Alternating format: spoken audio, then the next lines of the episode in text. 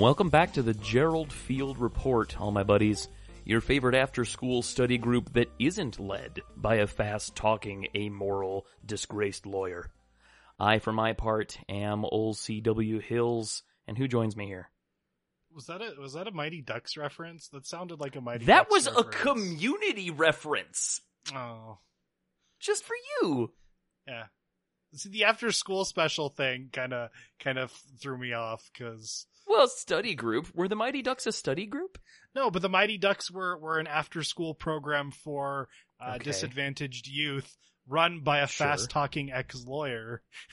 Oh, okay. Well, not having seen the Mighty Ducks, I I Anthony. could not. Uh, Mighty Ducks is like A-plus, like slapstick, like like this like childhood literal sports, slapstick sports sports. Yeah. Like, you know, my I'm a huge fan Stick of sports slap. movies. It's the sportiest, one of the sportiest sport movies I've ever seen. Uh, yeah, completely unrealistic portrayal of hockey, but that's why you'll love it. Perfect. Perfect intro, perfect return to form. Uh, this is our first show in quite a long time. That one listener who discovered us just before we took our hiatus, we apologize. We hope you're still listening. We yeah, love you. I'm going to post this in the Hey Arnold subreddit. I, I posted the first two episodes, and then I felt like I was getting a lukewarm welcome because I was posting episodes a lot really right. quickly. But I think it's been a long enough time that I can just be like, hey, we're back uh, after, what has it been, six months? Yeah, uh, yeah. Six months exactly. We did a we did a Christmas yeah. special. Uh, it's and, been about a quarter of a pandemic. Yeah. Uh, and now we're back and ready to talk about uh, the failures of public school and education. Um, it's true. So we are going by the Hulu reckoning, uh, no. which counts this as C- no. No, we are going by the production order reckoning, not the Hulu reckoning. Uh, do okay. not follow the Hulu series. Uh, follow the production order, which is... Don't let Hulu lead you astray. I'll tell you what episode it is right now. Hey Arnold, production order. If you're if you're checking through Hulu, there is an episode number, but this is episode thirteen, production order episode thirteen, episode fourteen on Hulu. Okay, so if you're watching along with us, as we recommend you do, uh, we are watching Season one, Episode thirteen of Production Order, Season one, Episode fourteen of Hulu Order, Tutoring Torvald, and Gerald Comes Over.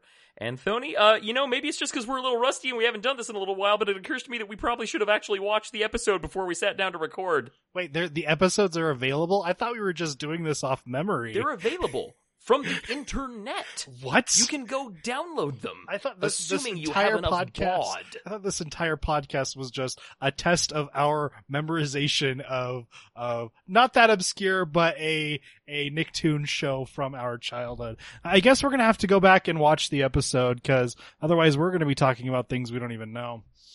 God damn it! All right, let me hit eBay and see if I can find some V H S's.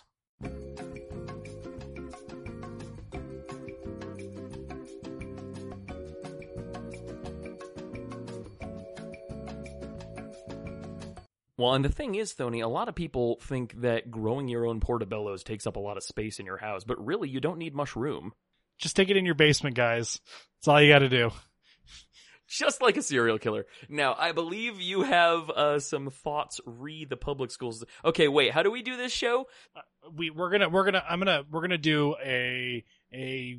One minute recap of the episode, okay. and then we're just going to talk about it rather than going step by step. Right, because that's exhausting and probably not entertaining to listen to. And and we end up with, with three-hour episodes talking about right. two fifteen-minute segments.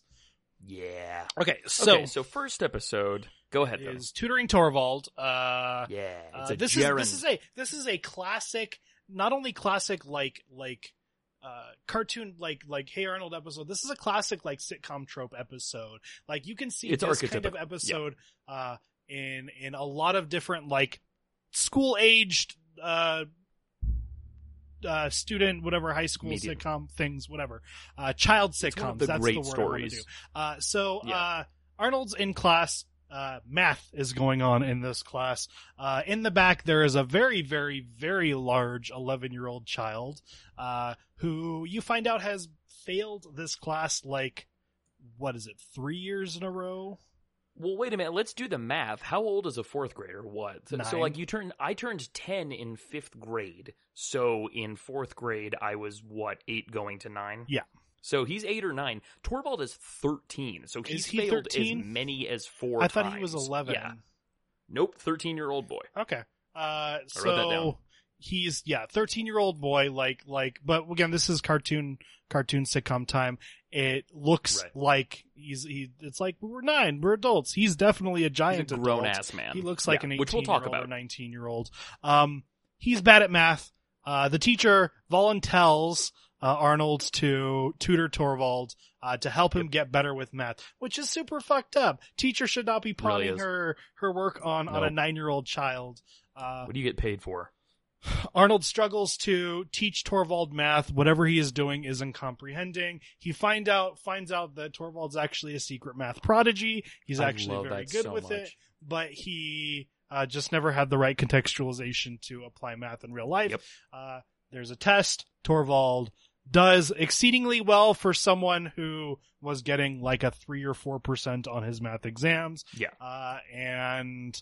That's it. It's not the last we hear of Torvald, but he isn't nope. an ongoing presence in this series for, for most he's, of the he's time. He's too good a character to only have once, honestly. And that's one of the core strengths of Hey Arnold, is that almost every character yeah. just comes out of the gate so fully formed. And what I love is is there is no person on this show that, that fits that bully archetype, uh, no. except maybe Wolfgang. But we haven't gotten to Wolfgang yet. Um, or have we? Have we done the, the Garbage Day episode yet? No, I remember the name, and I have a vague image of him in my he's head. A, I'll recognize Wolfgang when I see him, he's, I suppose. He's big, buff, blonde, fifth grader uh, with a mullet. Oh, yeah, yeah, yeah. Wolfgang. I think yeah. so. Okay. I think so. So, so like, right. like, all of the bullies in this show are, are very sympathetic people, and and... don't fit that just standard bully archetype. Like, all of them are nuanced. Right. They have different things, different roles. Okay. Inner so, lives. So, uh, the beginning of the episode is something that I really want to talk about. Uh, Me because, too. I'm so fucking excited. Uh, there, there is a scene where Arnold is trying, I mean, Gerald is trying to learn his nines tables. Uh, and it's a tough one, except it isn't. Nines has always been the easiest. Uh, I, Disagree. I find the ones that rhyme are the easiest. Um, Six times eight is forty-eight. So Gerald's trying to figure out his nines tables. He can't do it. Arnold, correct, uh, goes onto the sidewalk, says nines are super easy. They're all the same. They're super easy. He does this this this thing on the ground. Wizardry. He, yeah, math wizardry is what I would say. Um, and this is this is now where I'm putting on my educator hat. Uh, Arnold is showing like the beginning basics of. of aspects of Common Core. Uh, right. And, uh, this entire episode to me, I can, like I said, this is about the failings of the public school system. And we can actually see, uh, a progressive growth of how our education system has worked in real time as we watch Ooh. Through this episode. That is my premise for this, uh, my thesis for this episode. I would like to say two things about this moment. First, uh, I believe that this is probably the origin of my lifelong and continuing ne- desire to carry chalk with me everywhere. Nice. Um, yes, and I did not realize or remember that until I saw Arnold doing that. I was like, fuck yeah, six-year-old me would have been like, well, hell yeah, I'm going to carry chalk. I'm going to be like, oh. Like, it's it's the same, um, like, I when I'm at my desk, I like having mini whiteboards. For that same yeah. kind of principle, just whip it out. Show it, do it to them on the whiteboard, wipe it off. It's pretty awesome. Have you ever used a boogie board? Uh, yeah, when I went to the beach.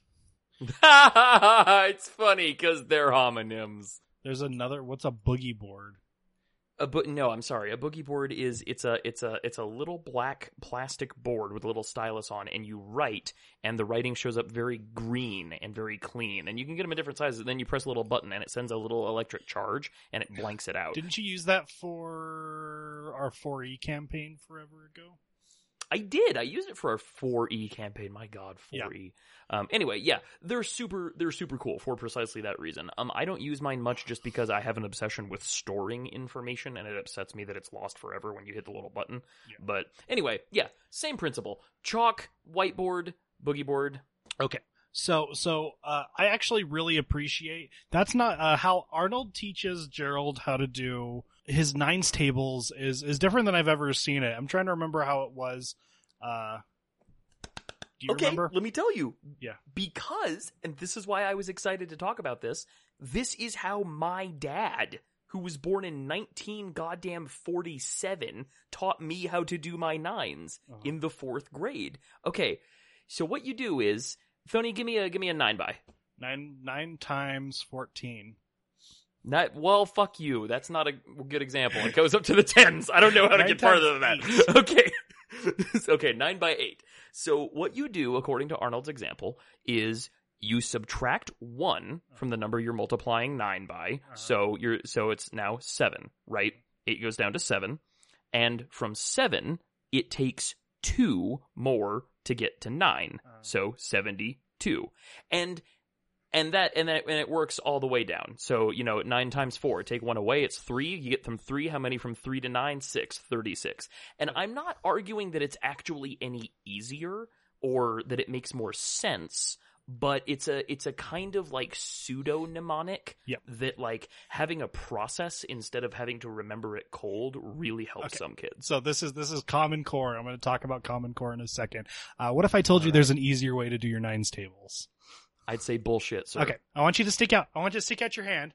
You're trying to sell Springfield to monorail. I want you to stick out your hand. Ten fingers. Oh, I've seen. Okay. This is the Edward James Olmos method. Is this the? Uh, so give me give me a number up to ten. Nine times, seven. Nine times seven. So you take down that seven. Okay. One, two, three, okay. four, five, six. Four, five, six, six is the first number.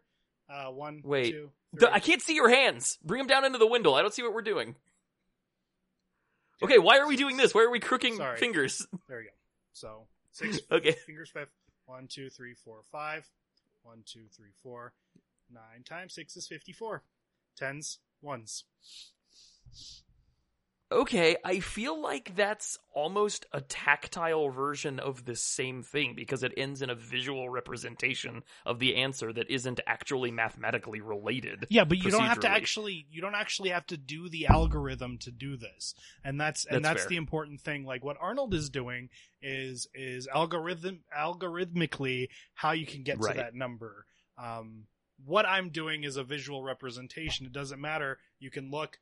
Whatever's on this side is one number. Whatever's on that side, there's no addition or subtraction being needed to done. It's just straight up counting. Oh, I see. I get it. It just clicked. It just clicked in my head. I get it. I get it. Okay. Um. Well, that's very interesting because I guess that speaks to different learning styles, doesn't it? I'm not yes. what you call a, a tactile okay. learner, I guess. So, so Casey. Uh, yes, sir. Like, I'm I'm assuming that you've been on the internet and you've seen those dumbass posts of, of angry boomer. Well, I guess actually uh, uh, Gen X parents, because our parents were boomers, uh, G- angry true. Gen X parents getting mad about about new math that kids are, are doing and how it makes no sense Correct. and how, how like all Mister of these Incredible. Kids, uh, yeah, exactly. Um, math is math. What what there's been a push in our education system is is we're moving from algorithms, which is what how we were taught. Um, our mathematics. We were taught algorithms. We were taught right. that if we if we plug these formula, if we plug these numbers in, and we and we take the necessary steps in this formula, we will get the correct answer. That you lose the two thousand election without oh. without ever actually understanding the concepts of why that works and how that works. Um, okay. The beginning of this episode shows uh, shows Arnold and Gerald trying to learn their multiplication tables um, by memorizing the the formulas, memorizing the algorithms, memorizing what the numbers right. are, without actually ever stopping to think why why does this work? How how do these numbers work? Um, right. So learn it by learn it as as magic, essentially. Yeah, exactly. As something that just happens, and you believe it or you don't. So, Casey, I have a question for you. Um, yes, sir. And we're gonna move on. Sorry, this. This is this. I'm front loading a lot of the information I want to talk about in this episode, uh, so then okay. we can. Now kind these of fuckers know what they signed up for. Now they knew what they were getting everything. into when they hit play. Don't you apologize uh, to I these just, people? I just, like I said, this is my thesis for this episode. Um, if I were to give you, uh, okay, uh, if I were to ask you, what is sixty-four plus thirty-seven? Those are two kind okay. of wonky, odd numbers, not easily. how would you solve that equation in your brain? What steps? Okay, how would I? Take? How would I add? How would I sum sixty-four and thirty-seven? Yes, add both of those okay. two together. Okay, what I would do, I'm very scared whatever I say is going to be the wrong answer, but I trust this is a judgment-free zone. There's no wrong answer in this situation. So what I would do is I would first sum sixty and thirty, which is ninety, and then sum four and seven, which is eleven, and then, then add that to ninety, okay. bring it to one ten. So what you sorry. are doing is Common Core. That is the basics okay. of what we need to, what we are trying to teach our kids. We want students okay. to understand that, that, uh, you take big numbers, you put them together, you take small numbers, you put them together. Um, that, that when we do sixty-seven, you know how we used to do like seven plus four, carry the one, do those numbers straight right. down. Um, what we're trying to teach them is no, that's, that's not the concept that we're trying to teach you here. We're trying to teach you that we have sixty of over here, we have thirty over here, let's put those two together, and then we have we have these other two numbers, the seven and the four, like we, I said thirty-seven and sixty-four, I don't remember what two numbers you did, did. Um, it's we fine. add those two together because it's much easier to add seven plus four in your brain than it is to mm-hmm. add uh, and then six plus three in your brain or sixty plus thirty in your brain. So yes. Whenever you see these kind of uh, these kind of posts online about these parents who are angry about their kids, like like my student got this answer wrong because they they they did the step the normal way and the teacher got them mad, right? And and I always like it makes my blood boil because I'm like because you're not understanding what we're trying to teach the kid right now. Like of course, right? Because they're be they're not being graded on result; they're being graded on process. They're yeah, supposed to be doing the process. They the right need way. to understand these concepts. Uh, first graders, six-year-olds are learning multiplication because we're not saying six times five is this, memorize this number. We're saying we have five groups of six apples. So how right. many apples do we have? And if there's five groups of six apples, like how many apples do we have altogether? Rather and than if Torvald is there, he reaches over and takes a bite out of one. Which is something I'll talk about later on in this episode because uh, there's another part of this. I do want to say that I, I know there is much contention over Common Core, and I, I am not, uh, I cannot speak from an educated place on that, so I don't really have an opinion on it.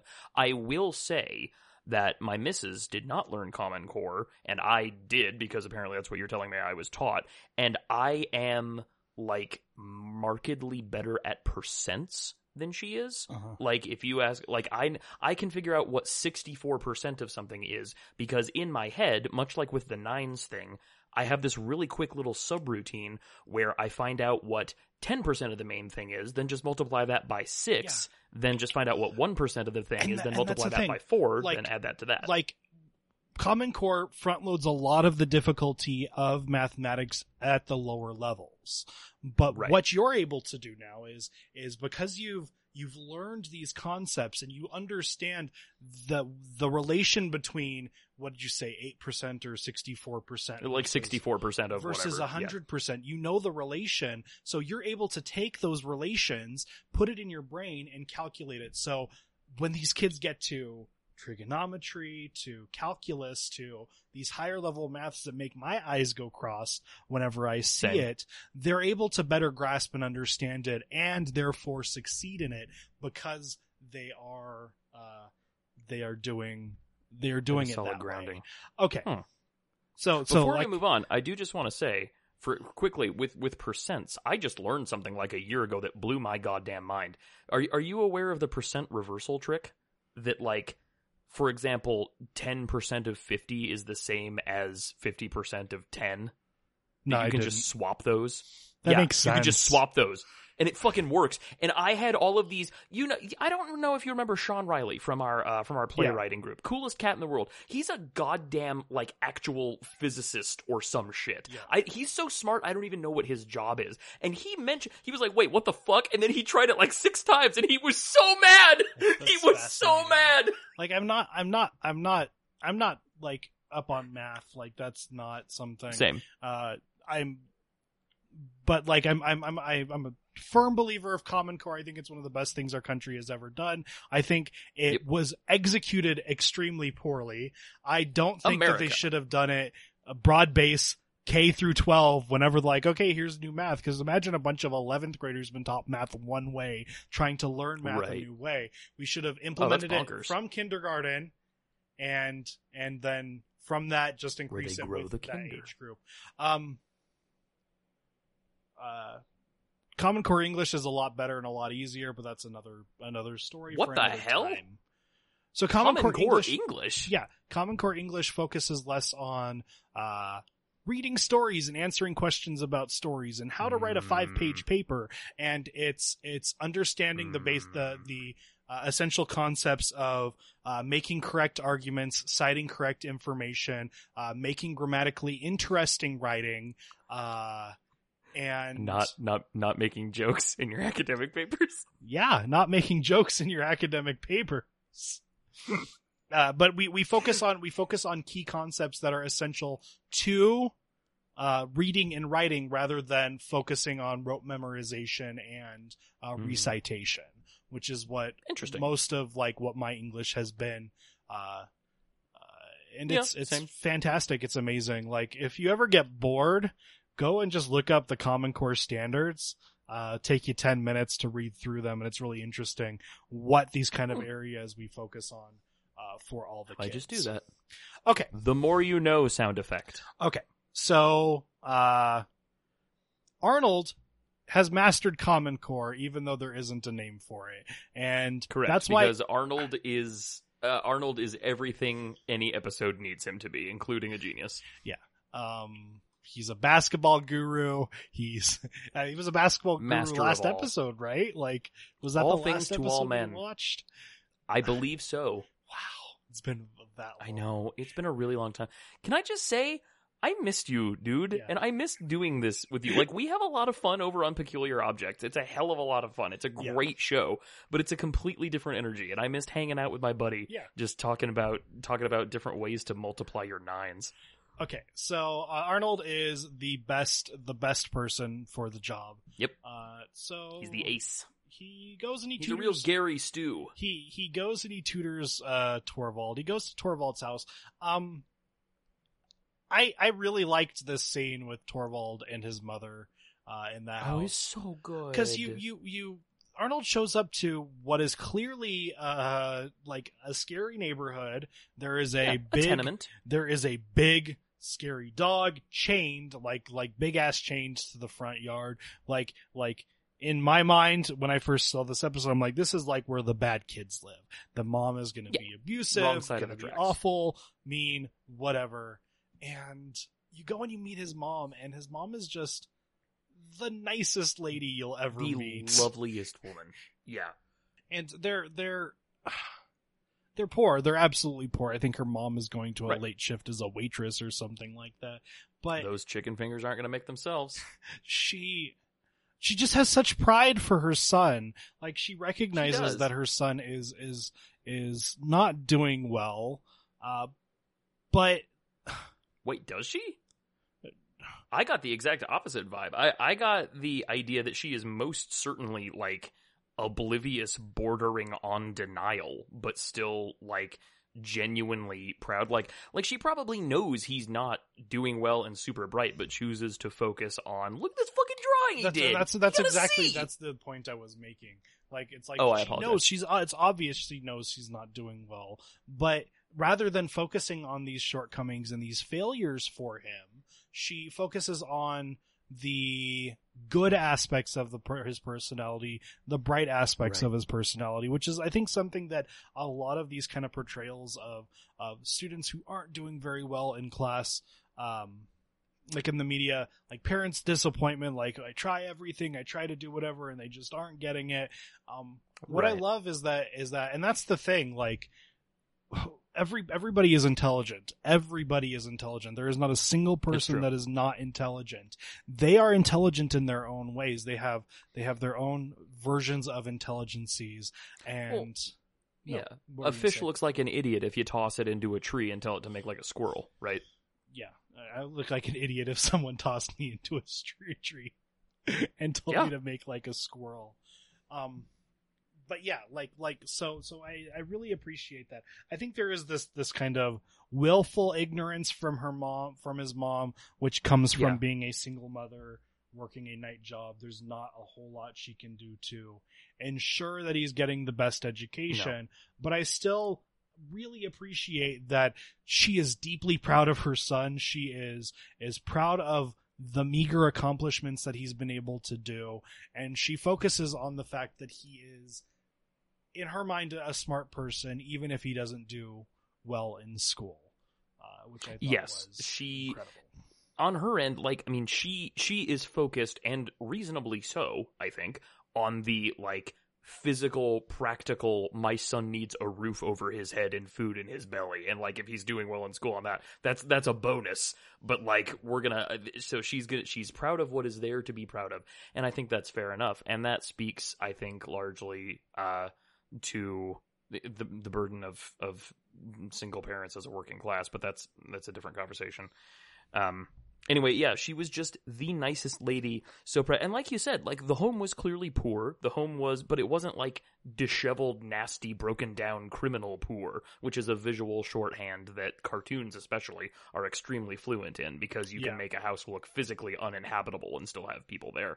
Um, it was it was house proud, if not a house to be proud of. And even even Torvald's room was disheveled and unkempt, but it yeah, did not. Because he's a thirteen-year-old boy. Exactly, it did not feel like like that poor unkempt, like like he's no. living in squalor. It felt like like if I panned around my bedroom right now, it would look worse than than than uh, Torvald's room does. Uh, because I'm an exhausted teacher who has had the first break in a year uh, on Monday, and I just haven't had time to do stuff. Uh, granted, the, the motivations of a thirteen-year-old are different than the motivations of of a um, of an, a grown-ass adult, but uh, yeah, or crime. It is what it is. Yeah. Um, so well, and, and I just want to say brief, briefly, you mentioned this briefly when we were doing the rundown, that like Torvald is explicitly, explicitly mentioned to be thirteen by the teacher, and he is rendered as like a physical grown ass man, which I think, I think has to be tied more into Arnold's point of view than anything else, right? Or are we supposed to expect that this, this thirteen year old gorilla is okay. actually like the size of his own mother? So here's, here's, here, I mean, puberty is a thing, and I definitely puberty's a hell there was of a guy there was a guy in in my that was twelve years old in my seventh grade class that definitely could have probably bought alcohol had he yeah. had he tried. He was like he was like five eleven, the hairiest guy I've ever met. Like the hairiest guy I've ever met. Okay, but here's the interesting thing, and we talk about this Arnold's perspective thing. Um, Gerald is is Torvald's age. Not Gerald. What? Harold. No. Harold. Harold is Torvald's age. Wait, what? There's no. a, there's an episode Harold's... in a late. He's slightly younger than Torvald. There's an episode in season three, uh, oh. where Harold has his bar mitzvah, which has to happen oh, when fuck, you're thirteen. You're right. Uh, and he does mention oh, shit. There is another episode where he mentions uh, it's when he's dating Big Patty, uh, who is also one of my favorite characters in this show. Um, uh. That he's been held back a few times, not because he's dumb, but because he's just he has trouble applying himself. Um, Certainly. So, so it's it's it's fascinating. Actually, my the first note I wrote, because I thought Torvald was eleven, not thirteen, uh, was Gerald is, Harold is older than Torvald is, which I guess mm. isn't true. But Harold. It makes me like the, it makes me question whether this is Arnold's perspective or not, because there is another grown ass adult person in Arnold's classroom that that acts and, and relates to Arnold's age more than the other person, but also Harold has shown himself to be a an immature person, so maybe it is Arnold's mm-hmm. perspective that this person who is supposed to be thirteen does not act like a thirteen year old, therefore he acts the same age as the people in his friend group. Um, yeah. Well, and, and what's interesting is, I mean, that his teacher openly shames him for being a thirteen year old in yeah. the fourth grade in front of everybody in the class, which not cool. Um, and fuck her. I think that has just, yeah, for serious. Um, I think that has a serious impact on his like self image and self esteem. Absolutely. Because like, It, well, and and I love it because it was a, it was a it was a joke, but it was a joke with a sharper truth hiding beneath. That when Arnold was talking about like all the reasons you need math in the grown ass world, which they couldn't have predicted smartphones. It's fine, yeah. whatever. But like he's talking about like what if you work at NASA? What if you work at uh these other places? What was it? Uh, et cetera. But like no matter where Torvald works, he's always got his same bandana on at the stock exchange at NASA, and that made me really happy. But in In retrospect, it also shows that he's really locked into like his image of self, which is yeah. a, a bully. Um, I have some I have two things to mention about this. First off, yeah, Hit he me. says Arnold's like, "What if you need to? What if you need to calculate something?" And he's like, "I'll buy a calculator." And I look at Torvald. I'm like, you I know, mean, he's not wrong. Like, absolutely, he is not wrong. Like, like, like, I don't think I like I don't think anybody outside of of like. engineers and mathematicians and people that, that actually do math for a living, uh, use any of the concepts they learn. Like, I, I don't go around trying to add things in my head. Like, maybe if, if I desperately need something and my, my smartphone isn't available to me, I'll try right. to do it in my head. But most of the time when I'm doing these kind of stupid Common Core math problems in my brain, it's cause it's fun. I'm doing it cause it's a fun little brain workout, not because I need to solve yeah. anything. I'm not going to trust what's going on in my brain. I'm going to trust what the computer tells me cause the computer is going to be right. Um, I've seen the shape that place is in. So, no, so, so Arnold, Arnold tries to teach Torvald math, uh, by doing, right. uh, what I would call the precursor concept to Common Core, uh, which, like I said, right. this entire episode shows the progression of math in our country, uh, since, uh, I was a student. Um, So when I went to high school, there was this program that they started touting. It was a new math program. We called it I M P, I M P. So, uh, essentially what my school was touting was, we're going to help you understand math in a better way. Rather than teaching you the core concepts of math, we are going to, uh, give you just word problems, just word mm. problems where you apply oh, no. this math into real world scenarios. And their idea and their thought Uh-oh. is if we, if we apply this math to real world scenarios and we give them to you in word problems, you're going to better understand why you need to use the math the way you have to use it. Um, fun fact, every, almost every single person I knew who took that I M P class in my high school, when they tried to get math placement in college, got Uh-oh. like, like three or four levels below what they needed oh, to buddies. be at to start standard math. Sad. And you can see that, like, Arnold is running through all of these scenarios about why you would need to use math, but, but in reality, like, you're, if you're pushing a broom in a, in a Burger King, you're not going to have a math teacher. You're not going to have your, your manager says, you need to wash two x minus the square root of half of these tables. He's going to say, wash right. these four tables. Uh, and that's where the problem is. Like, like, first off, math, word problems fucking suck. I think they're one of the yep. worst things ever invented in, in. Yeah, it's, it's not great because like even, even the mathematical notations and systems we use are an abstraction, right? They're, yeah. they're a language of symbol and representation for something that is non-physical and that is fundamentally like abstract and pretend. And the English language is the exact same thing. The written English language, first of all, is not the same thing as the spoken English language for the first thing. But, um, but combining the two and asking that these two imaginary systems interact in a way that is supposed to translate to concrete usable data in one of those languages is fucking bonkers. That's yeah. not how it works. Absolutely. So it doesn't work, and it doesn't work. Arnold tries to do this, and it just, like, his, you can see Torvald's eyes glaze over. You can see that it's not working. The thing is, at its core, what Arnold and what the I M P program was trying to do is absolutely correct, and I'll talk about it when we get further down into the episode, uh, because okay. uh, there is a real, like, actually applied concept. Actually, I'm going to talk about it right now, because this is the part of the episode we're talking about. Oh, shit! Um, so nothing works. Nothing works.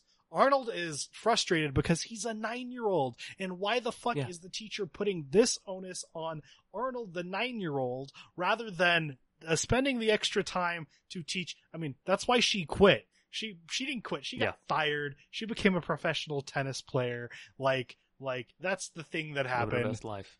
Awful teacher. Awful, awful teacher. Okay. Yeah. So Arnold, Arnold's given up. He has a run-in, random happenstance with Torvald, and Torvald, uh, I forgot what the what the black kid's name is. Um, he has a name. He's uh, you know, the kid with the missing tooth. I do, but I think I think you're jumping ahead. I, I think you mean when he snags Sid. Oh, right? It was Sid. It was Sid. Yeah, sorry, I'm not looking at my yeah. notes. Um, that's okay. So he grabs Sid. You mean you don't and... have the episode queued up to scrub through as we go through the show? No, we watched it earlier this episode. I don't need to watch it more than once. I'm not a scrub. No, I'm just saying. Sony. Uh, he, he runs into Sid, and what I really appreciate about this scene is what it looks like is a standard money shakedown. Like, I'm a right. bully, I'm stealing your lunch money. In reality, he loaned Sid his own money. Yep.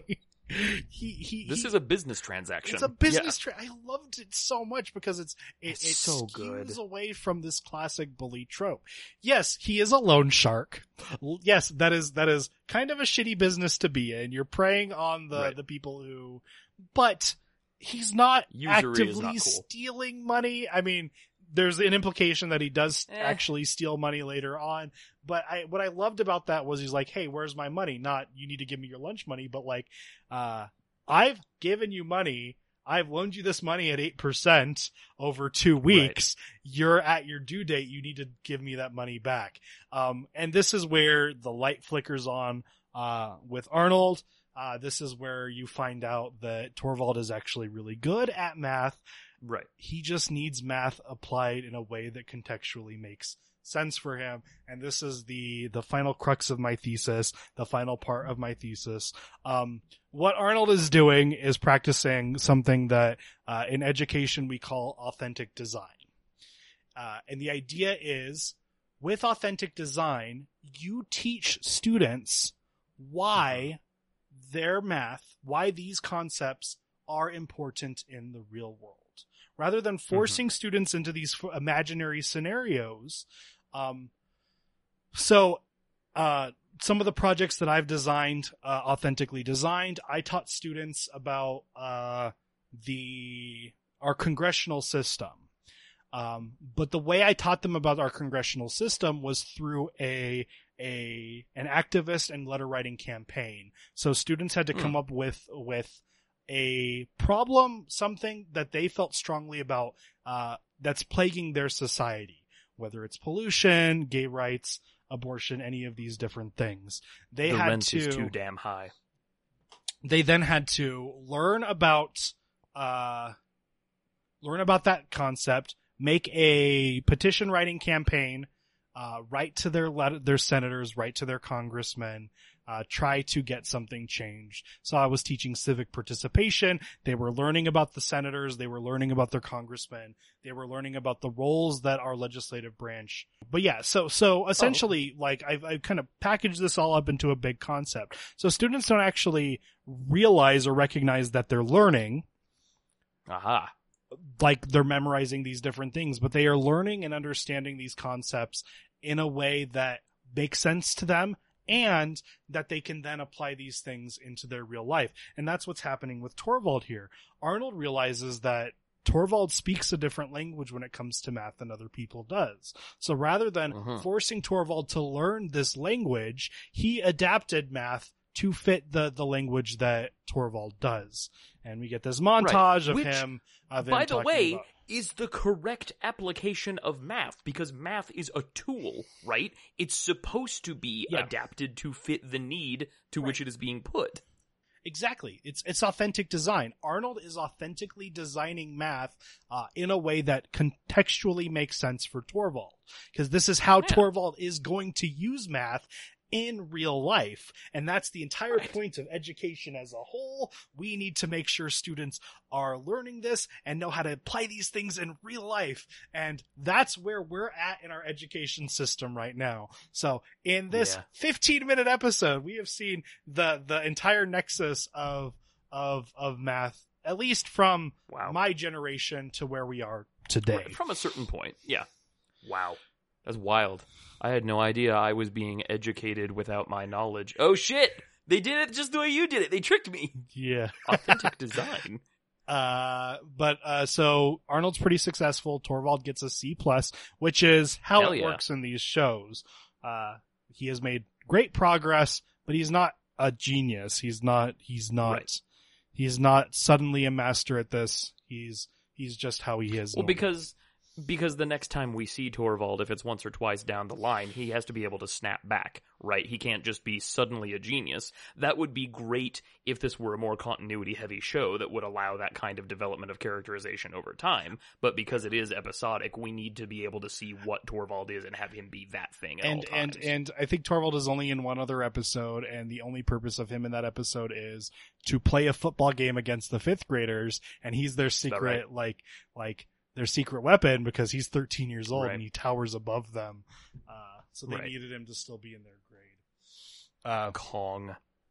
So he passes, um, and everything kind of goes back to normal. Any final thoughts on this episode before we move on to the second one? Uh, I wondered if the school was unlocked, or if Torvald broke in when they had their uh, their sort of dark night of the soul there in the classroom. I think he but broke that's in. Just... My initial thought was maybe it was super early in the morning, and that's why it was dark out, and he just got into the classroom early. Uh, but he didn't could show be. up to, like, he left the class at some point in time and showed up to his test late, which which is, okay, this yeah. is, and this is the thing that's really confusing to me.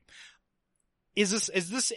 Is this just a specific math class? Like, are the te- are the students on periods? Do they have different teachers that they go yeah, to for all of their different I classes? Don't or no, because because there's there's a few issues with this classroom setup. Either direction. If this is a standard mm-hmm. fourth grade classroom and they have the same teacher, why the fuck did all of them leave when their math test was over? That's not how any, any of this sense. works. But no. if this is a math test, if this is an actual math test, I mean a math class, why the fuck are there dinosaur posters on the teacher's desk?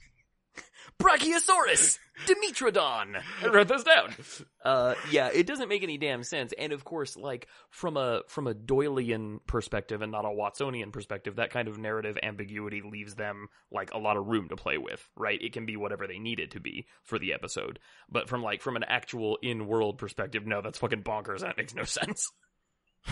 Yeah, it's, it's, it's, it's, it's mind-baffling, mind-boggling. Mind- uh, Baffling, yeah. I didn't I, start doing different periods like until until high school. No, wait, no, seventh grade. No, yeah, seventh grade. Yeah, I did my. I started. I actually uh, my third grade did different periods, but that was a new experimental Wild. thing that only my school was doing, uh, which was super Wild. fun. Uh, and then seventh and eighth grade, I had two different teachers, um, and I just yeah, switched. I had two classes with them, two classes with the other. Um, But it wasn't until high school that I had, like, no necessarily real roster. homeroom, like, like I didn't have a nesting classroom, as I'd like to call it. Right. Um. So it's weird. Well, I have I have no other comments about this, no other observations about this. That's fair. Episode. Case closed on tutoring Torvald. Quick question, because I genuinely forget, because it's been forever since we've done this. Do we do one Monkey Man per show segment or per episode? We could do one Monkey Man per show segment. If you have a Monkey Man for this half, I definitely have a Monkey Man for the second half. Monkey Man! I do have a Monkey Man for the first half. My Monkey Man award, which I will remind the gentle listener, uh, is given every episode or show segment, as the case may be, to something that just makes us happy. Um, it can be like a tiny detail. It can be a particular, like, performance or inflection note. It can be uh, wh- whatever basically made us notice it, possibly against our will. Um, and for me, it was a sign that Torvald had in his room on the back of his door that read "Bully Parking Only." That's awesome. um, Which made me very happy, because I've always really, I've never dealt with a bully in real life, because bullies are cartoon characters, right? In real life, you have kids who are, like, disadvantaged and extremely troubled and violent, and they're not fun, goofy caricatures. So, like, but a cartoon bully is a stock character, and I love the implication that there's, like, bully culture and a bully economy. And, like, yeah. The Simpsons did this a couple times when, when Homer went to the Woolly Bully, where all the bullies get their, like, get their hats and yeah. stuff. And it's just, I don't know, just the idea that, um, you know, Torvald was at the bully supply store, and he saw that sign, and he was like, fuck yeah. Or his mom is like, I appreciate my son. I know what my son's thinking about. I'm gonna buy that for him. I may not respect my son's line of work, but I respect that he's working hard. Yeah, exactly. Uh, that's awesome. So I have no, I have no, uh, Monkey Man for... Uh, for this episode. I do have a Monkey Man for next That's episode. Fair. I actually have a few Monkey Men for next episode. I'm Let's gonna have do to it. I've got almost nothing for the next episode. Let's jump in. Okay. Do you want to give the uh, overview for the next one, K C? Sure. Turn tape over. Uh, segment two, Gerald comes over. Uh, Arnold goes over to Gerald's for a sleepover, uh, which is what boys call them. Um, Gerald says, hey, what the hell? How come I don't know anything about your home? We only ever just hang out in your room. And he says, ah, yeah, it is weird night, and tries to get out of it. Doesn't work. So they go over to Arnold's and, uh, get introduced to all of the tenants of the boarding house, all of the boarders there. And it is just a, it is what T V tropes would refer to as a conga line of trauma, um, yeah. for, for both of them. And it comes together at the end with them actually being one big crazy family, lol. Um, I do have a brief question before we start, Tony. Yes. So, when you were when you were a kid, when you were a wee boogan, were you a... Did you have go-there sleepovers, or did you have come-over sleepovers? I did both. You did both? Yeah, you can definitely be both, but you have to be more one than the other. I, like, no, it was... I, I never did sleepovers outside of parties. Uh, we never okay. had like, like, so there's a few things, like, my mom did babysitting. Um, right. So I had school friends, and those were my school friends, and I hung out with them at school. My mom also had these two boys that I spent a majority of my childhood hanging out with every day after school, um, because my mom mm-hmm. was babysitting them. And like, I, I, you know, the concept of my mom's being paid to watch these kids doesn't really compute. Like, these were my friends, and right. I got to hang out with my friends every single day. So like a cool. desire to have sleepovers with friends outside of school was not something I ever needed, except if right. it was a birthday party. So I never had a come over or go there sleepover, because I had a, oh, a sleepover for my birthday party, and then every sleepover I went to was for someone else's birthday party. I see. So they weren't just they weren't just like casual hangs like Arnold and Gerald are doing, like, yeah, let's come over, come no. uh, come spend the night or whatever. Oh, that's no. interesting. My dad's notoriously antisocial and hates people at the house, so yeah. The idea of, of bringing one of my school chums and friends over was a big to-do uh, for yeah. for anything.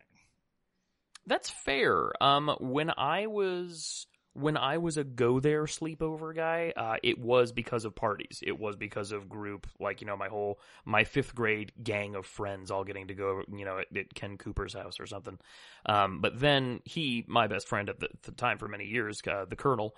Um, who may be one of our listeners for all I know, um, I would have him over to my place all the time. And that was my preferred method, not because his house didn't rock. His house did and does rock. And oddly enough, uh, his house is an exact mirror reversed floor plan of the house I currently live in, which is super fucking weird. But, um, from twenty years ago, makes no goddamn sense. But anyway, no, his house was awesome. His family was, was lovely. They were, they were not second parents to me, but I was very friendly with all of them, and I always felt most welcome there. But I have always been a homebody, and I have always wanted to be in a certain degree of control of the space yeah. I was inhabiting. I hate the idea of being stranded at someone else's house. Yeah, I hate the idea of having to ask another person for food, and it's just uh, the whole thing makes me feel like I need to crawl into a hole and die. It's it's it's what's interesting is this is you're not telling me anything I don't know. There's a reason why. When you lived out here or anything, I never, ever invited you on any kind of trip with me. Yeah, thank you. I didn't want to go on them, and it's not because yeah. I don't love you. No, it's absolutely. Because places that aren't my house not suck. That person. And, and, like, I'm not. I, I, yeah, like, like, cause I, I, I go on adventures, I go traveling, and I take people when I go traveling. It's something. Every day you're doing something. You're going on treasure hunts. Yeah. You're going it's, to it's, movie festivals I have, and shit. I have disposable money and, and free time, which is two things you're that I've never that. really had like, like right. before. Um, so, so, uh, in that sense, like I, I like going places, and I like like like doing things. I, I don't know. I'm definitely. I think I would be a more of a go over someplace sleepover person than a than okay. a a stay at home sleepover person, because I That's find fair. my house boring. My house is not interesting. Ugh. All of my friends' houses are way more interesting than than than the place I grew up in. So why would I want to take someone to be bored at my house when we could go have adventures at their house?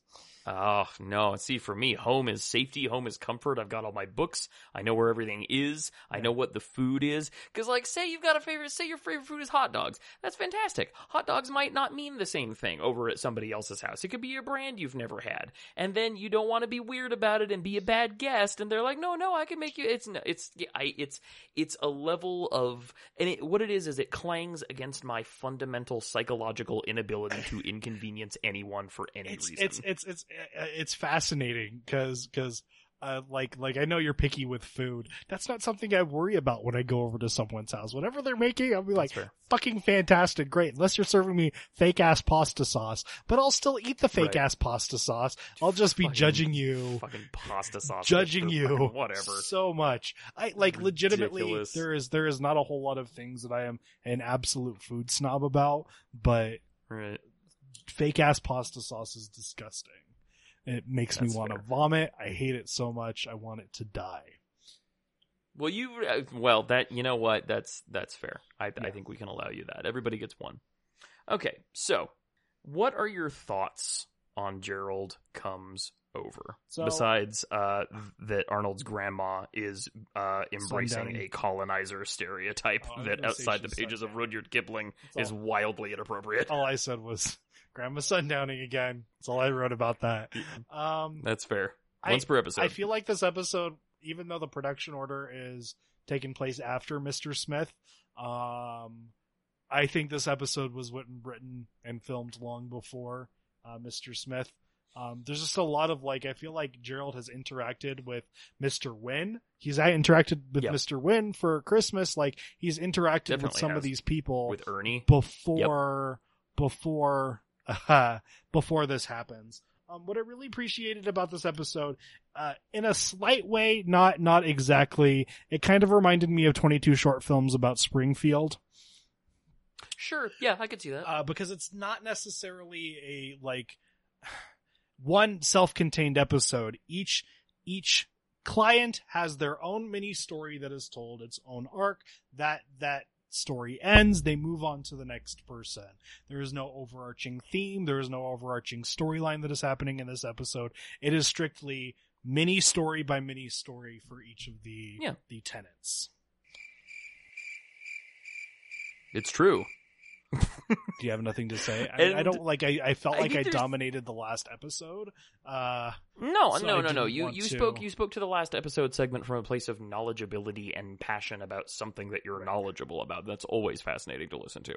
Um no, I I mean there's there's really not much to say. I mean, I I felt for Gerald because I mean, first of all, Arnold tried to get out of having him over and introducing him to people in the first place, which is something I would do. I would try to get out of social events just because I wanted to stay home and not be forced to be in situations I didn't understand and could not determine my own escape from, yeah. is what it is.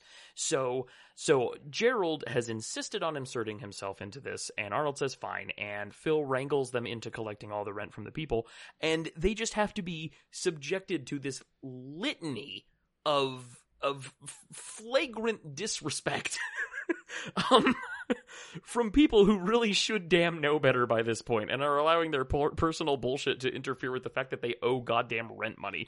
Um, and so... I, I don't know. I didn't find any, I didn't find any of the little segments particularly, um, like no, they, sympathetic. I, I did, I, no, none of them were sympathetic. Here's what I, here's no. something that I really want to mention.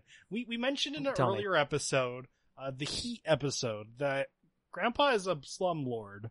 We we talked about Correct. this. But when we say eat the rich and the landlords, we mean Grandpa. Except, except, let's talk about how much rent Arnold actually collected from the seven tenants that he, was it seven? I don't remember. However many tenants he uh, stopped by in that's that a good fifteen-minute episode. Fine. Uh, Casey, do you remember how much money Arnold collected exactly? Because I do.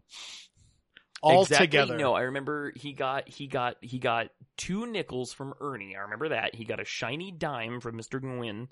Um, and that's all I remember. That's what all else? It is was. That it? That's all it was. That's all it was. Twenty cents. Fifteen cents. Twenty cents. Twenty cents. Twenty cents for all the tenants in the. Mm.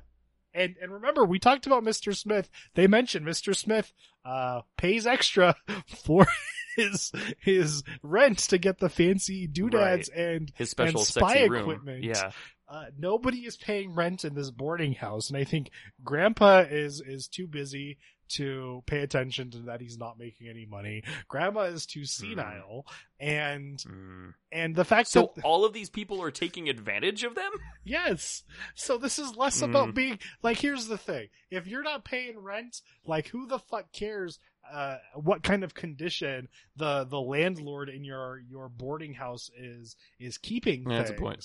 Y'all are squatters. All of y'all are squatters. Although, I have to say, like, as shoddy and rundown as the Sunset Arms does appear to be at times, she has got to have some strong, strong bones, because Ernie's room is filled to the ceiling with cinder blocks. Okay. So... And Ernie has a giant, giant room. Like, that room is yeah. very tall and very, very enormous. Wide. And enormous fifteen foot ceilings. What the yeah, hell? It's, it's, it's, uh, I want to talk about, I want to talk about Mister, what is it, Mister Purdy? Yes, Mister Purdy. I looked him up. Go ahead. What do you have to say about Mister Purdy? Is this the only episode that Mister Purdy is in? No, he shows up in, I think, four or five total, but we don't see him except in the last one, I think. And he does show up briefly in one of the movies. Really? Why don't I yeah. know? Hold on. Now I'm looking this up too. Uh, yeah, he, he has, okay, so he, he has a, a non-speaking role in Mister Green Runs, where Mister Green runs for, uh, Town Assembly, and right. he has a brief appearance in Hey Arnold, the movie. That's interesting. Okay. Only one speaking role, and that is in this episode. Uh, so. It's in this episode where he is unpictured, and do you know, do you know by whom he is, is, uh, voiced? No. It is an actual Mister Purdy, uh, Joseph Purdy, who was one of the staff writers. Oh, that's interesting. Well, it is interesting because he has a distinct voice that is distinctly, and I, I don't mean this as an insult, so please don't read it that way, listeners.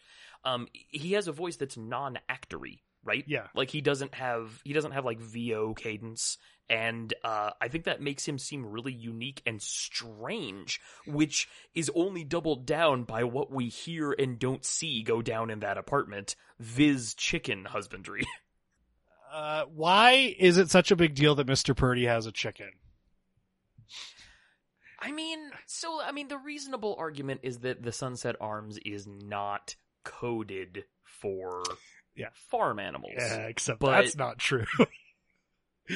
Well, because Abner, right? Yeah. Well, I mean, that's assuming Abner's there legally, and I think we can all agree Abner is an outlaw hog. And I just, my my thing though is is is if Abner's not there legally, do you think they're really going to have a problem with other farm animals not being there legally? Especially when the the the sign for Sunset Arms apartment says no kids, pets okay, yeah. pets okay. Uh, huh. So, so yeah, here's, here's I don't know. There's here's here's my Go thought. On. Here's my thought. Okay, uh, Mister Purdy's definitely fucking that chicken. Oh, explicit tag! How I've missed you. Um. So, like, look, I don't want to. Like, this is where the conversation has grown, has grown, and has gone to. And I I don't want to be accused or thought of as having this kind of thought just in my head, but, like, I don't see how that wouldn't physically kill a chicken. Oh. So... Uh, we don't have to... This is a cartoon. We don't have to understand the physics of the situation. All yeah, we need to know is that he was definitely doing things that he would be ashamed of. Something. Uh, with Conduct that chicken. Unbecoming of a tenant. Okay. Um, it could be anything. It could it could be they could be distributing communist propaganda. Okay. So so I think they visit four people, like four room five rooms altogether. Um Mister Wynn. Uh, yeah, there was him, there was Mister Smith, uh Mister Wynn, Ernie, and the Kakashkas. So, so Mister Wynn, uh, I Fine. think Mister Wynn, I'm really irritated that Mister Wynn, uh, did not actually pay his rent at the end of things, but I don't think anything that Mister Wynn had the kids do was necessarily unreasonable. Maybe the wallpaper.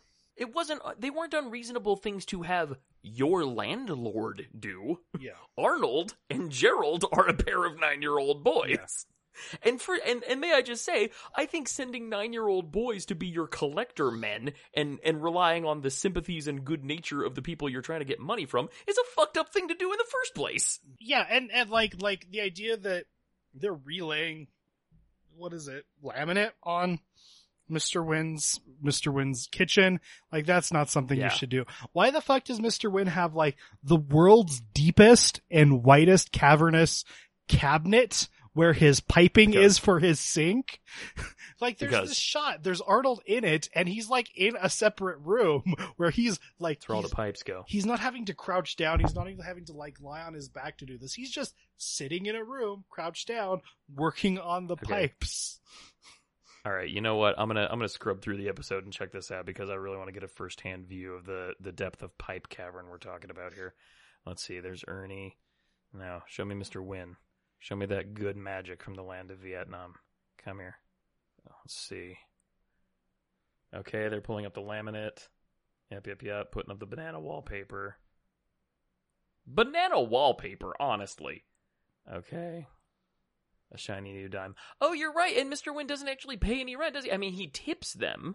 Yeah, but he doesn't cents. pay them. Oh, you're right. Yeah, that is an enormous. That is a cavern full of plumbing. Yeah, it's crazy. I'll be damned.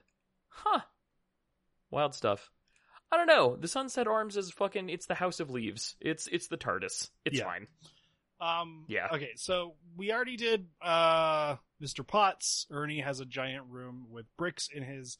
In his his his massive, yeah. enormous apartment, um, Mister And, Smith, and as as a collector, as someone who is bound by his neurological nature to collect things, I have to say, and I think we probably mentioned this in Ernie's first episode, but like keeping a brick from every building you've knocked down in your career, fucking cool shit, right? Yeah, that's that's awesome. That's the coolest thing in the world. It's probably gonna make that building fall down and kill a lot of people one day, but still. He should build his own apartments with it. He has enough bricks to build his own building. Oh my god, that'd be the fucking boss's thing. Can you no, bet the a, power that is a haunted move? That is a haunted energy? That is a haunted building. You're making a Frankenstein building. Build- you don't think that oh Frankenstein god. building is gonna take a little girl and throw her into the river because he thinks that's Made what it's supposed to be. Bones of other dead buildings. It's like when Mechagodzilla had King Ghidorah's skull in there. Oh god, amazing. Anyway. That's it's it's awful. It's terrifying. Don't do it, guys. Don't build a do building it. off the ruins of. Do it. That's how a horror Ernie movie Potts. begins. Build an extremely haunted building. Uh, Mister Smith. Can you is... imagine the savings if it comes pre-haunted, Tony? You don't have to wait. I don't want to live in a haunted house. Why? What is people's obsessions with living in haunted houses? It's gonna save all kinds of time. You can charge ghost rent. Ghosts don't pay rent. That's not how it works. How do they pay rent? Do they go to the ghost these jobs? people. What what currency do ghost people use? Uh, spook coin. Yeah, that's that's that's like all Bitcoin is. I mean, all cryptocurrency. It's voodoo magic that doesn't actually exist. The only it's value not those voodoo because that's a real religion. Those stop those, it. Those those things. The only things that those things have are. Are what the value that those people place on it, but in reality, that's how all economic systems are. Um, it's true. Just leave the Petro and Congo Loa out of it. Real Vodun has nothing to do with this, Mister no matter what Ben Stein says. Mister Smith is just more yeah. Mister Smith from the Mister Smith episode, except Mister Smith doesn't yeah. pay his rent either. Um, he does not. Fuck and, that and guy. The Kakashkas, I think one of the reasons why this is not the best episode is because it's pretty much all of the same as what we normally get. Um, the Kakashkas yeah. hate each other. Ernie's a, a grumpy little piece of shit. Mister Mister Wynn is still playing the, the goofy foreigner because I remember that right. uh, we skipped ahead for the Christmas episode and that hasn't actually happened. Oh, that's right. In production. So he hasn't gotten his character development yet. He hasn't yeah. gone back on it. Oh, okay. Um, But the Kokoschkas, uh, I mean, the Kokoschkas Fucking... are being Kokoschkas, and I think I mentioned this it before. It really is just a piece of shit sampler, isn't it? But they're, both Kokoschkas are awful human beings.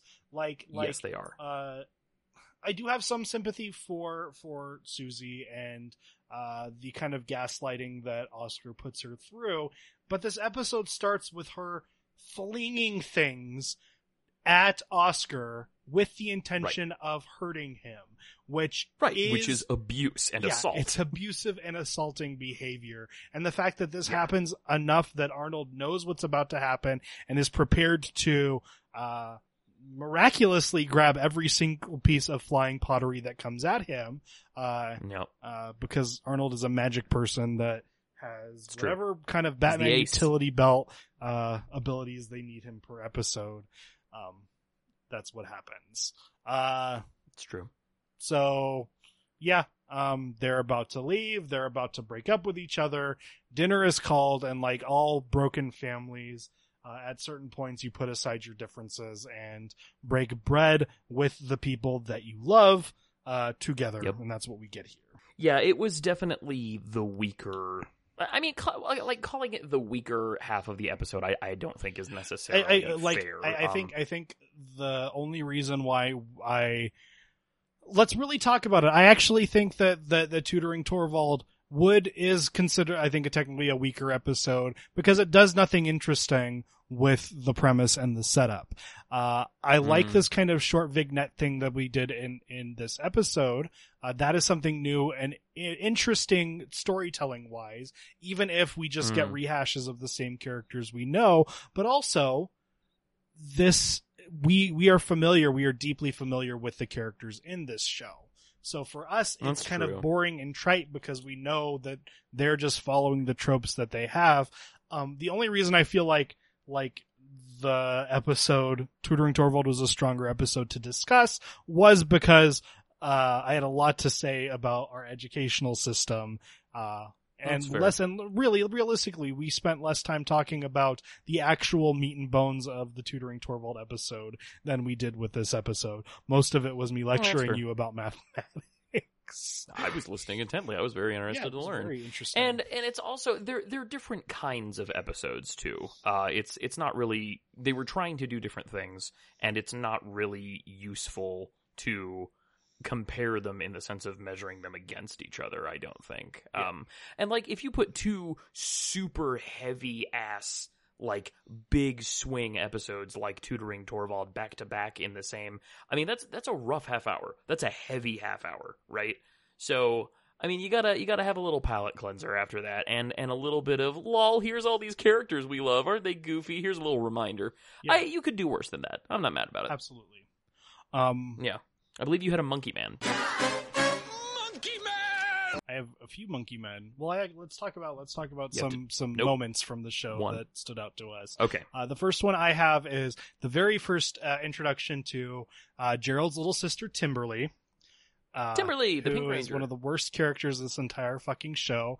But uh, yeah, she's the Pink Ranger, and what I wrote down yeah. is Timberly uh, is Kimberly. The Pink Ranger. Yes. Which I freaking Correct. loved. Uh, That's very good. Um, so Kimberly from the Mighty Morphin Power Rangers is my first monkey man. Uh, if she right counts. You'll, no, I'm sorry. You can mention moments, but you only get one monkey man. I still, I have to pick which monkey man it is. Uh, then I'm giving the monkey man award to the chicken. That chicken earned it. The abuse that he has endured from creepy Mister Fair. Purdy, which Mister Purdy also Fair. has a very, like, that's not a very legitimate, like, I mean, if you heard a guy named Mister Purdy and you found out Mister Purdy was doing things with a chicken uh, in the news, you would be like, of course he was doing things with there's a chicken like, in the news. His name is Mister Purdy. Being. The real guy is named I, I Joe know, Purdy. You're I saying know. that man sounds like a chicken fucker. Okay, okay. Like, like when... when Anthony Weiner got arrested for exposing himself to underage children, was wasn't oh, your first thought not? Was your first thought not? Well, his name was Weiner. What did you expect? Because that was my you know first thought. You got you got me there. You got me there. I think that was the last time we all agreed on something as a country. Okay, so your monkey man, your monkey man goes goes to the that chicken. Brave, who I believe brave chicken. Gladys. R I P The chicken. Okay, what are your other moments? Uh, that was it. That was it. Okay, my my monkey man for the segment uh, goes to Oscar, uh, who of course is a is a piece of shit, but he had a line that just killed me. Uh, it's when Susie was kicking him out, saying, uh, you know, it's like, Susie, I'm looking for work. And she says, well, you're not going to find it down at the track, which is really good. But he replies, but Susie, I work all the time, just not professionally. Oh, man. And, I have another moment. Uh, hit me. They go into the boarding house. Their first stop is, is Grandpa in the bathroom. Uh, Correct. Did you notice the book he was reading? I did, Book of Lisps, and I was very confused. I, I I assumed it was a joke or a reference I wasn't getting. And there's no there's no joke. It's a stupid like like it's a weird book to be reading, and I think that's something. It Remember, is. There's a lot of like these weird like kind of moments. Uh, I'll dig any hole for a price, which is still my favorite.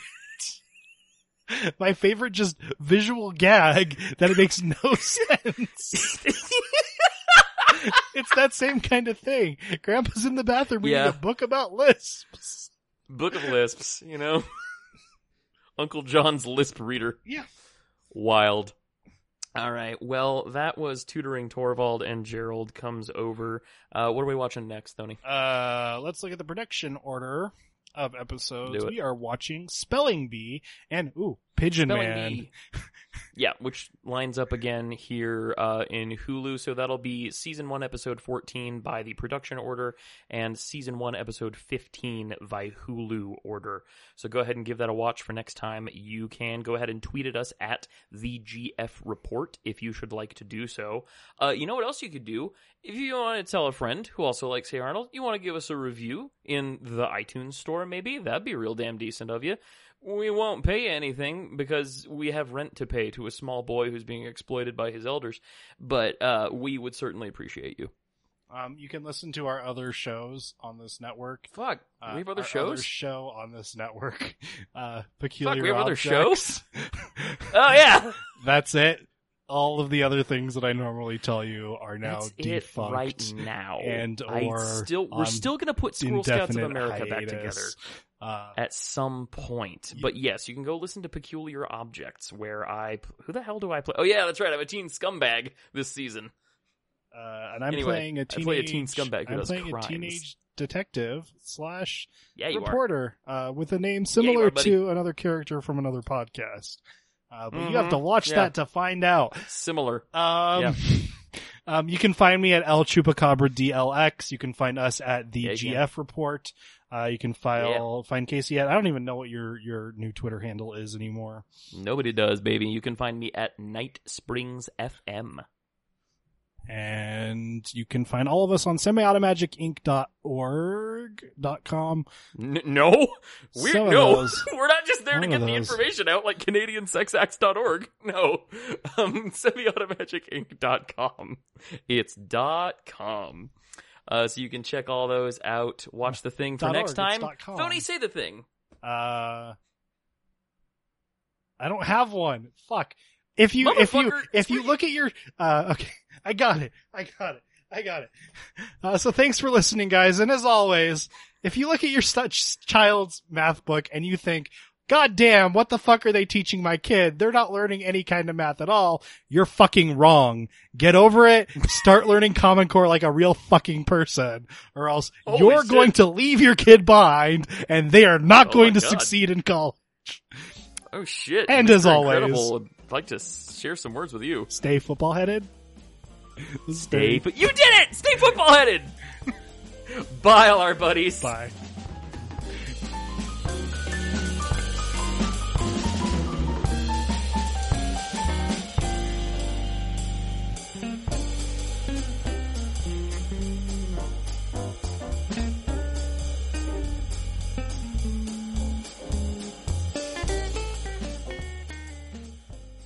you're following along, we are going through Tutoring Torvald and Gerald Comes Over.